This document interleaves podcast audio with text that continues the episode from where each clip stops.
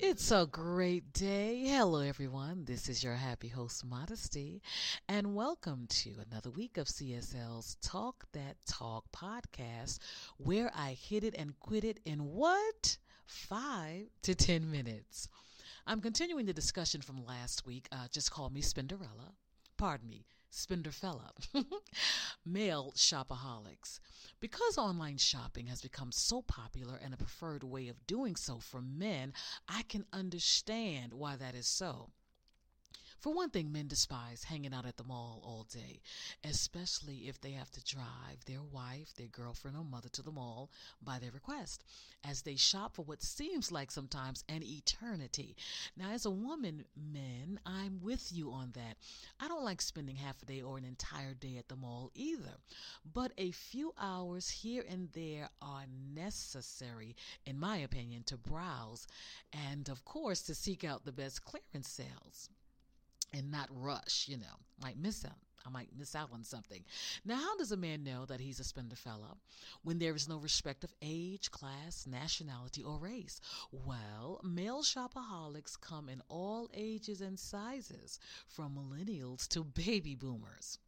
Now, men tend to overspend uh, and purchase a lot of tech gadgets, or tools, uh, gaming equipment, video games, uh, and sound systems, which can carry costs uh, upwards into a few thousand dollars, but they don't care because it's what they want, and if there's something they want to buy, they're going to buy it, no matter what the cost. A Spenderfella now is a man who spends excessively without a care in the world as to how it might impact his credit score, his savings, how much debt he might accumulate, how financially unhealthy it is, and the dire repercussions it can cause. For those of you who might believe that a Spenderfella is not real and just a catchy or charismatic name I've chosen as the topic of discussion, get ready, because have I got a story for you.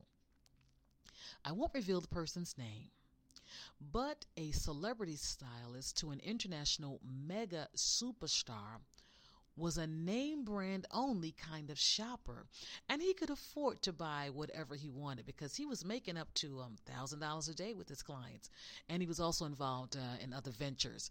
Um, his closets, with an S on the end, closets, were filled with nothing less than top designers. He made uh, big ticket purchases from designers like Coach and Prada.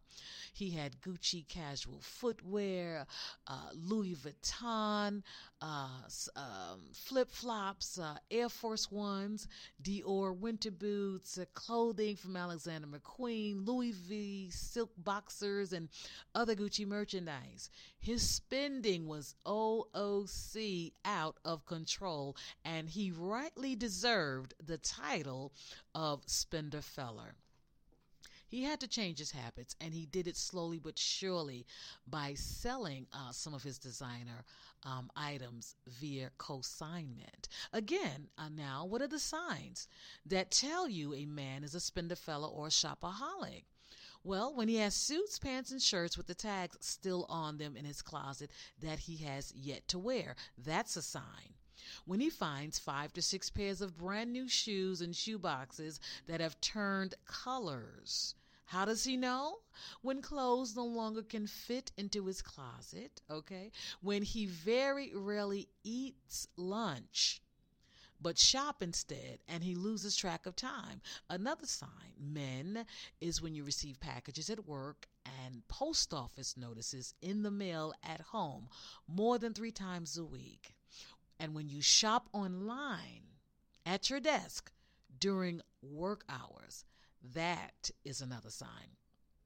Some of you might be saying, uh, Modesty, if being a Spenderfella or a shopaholic is wrong, then I don't want to be right. But there is hope for you. Number one, um, change your way of thinking. Make an effort to focus and be thankful for what you already have acquired.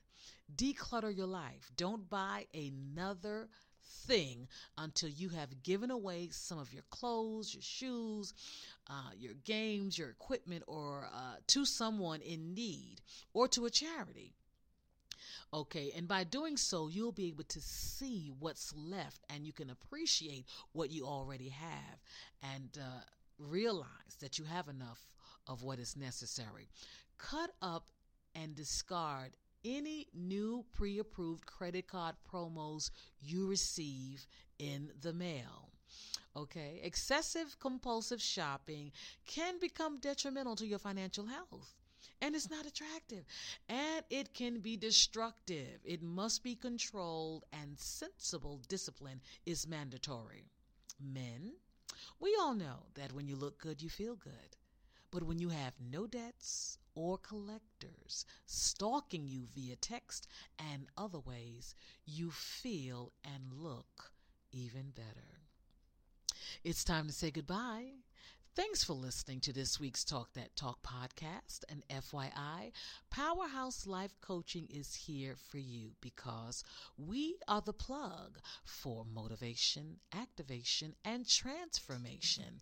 And you can feel like a star with a Celebrity Spotlight Live promo interview. Visit C S L talk show dot com for more details. And I'm available as a keynote speaker for relationship panels, and for seminars and workshops. Shoot me a quick email at celebrity spotlight live at gmail dot com, as well as any comments or remarks that you might have regarding the podcast. That's all for now. This is Modesty, your host, signing off by saying it's good to be important, but it's even more important to be good. Goodbye, and don't forget to be awesome.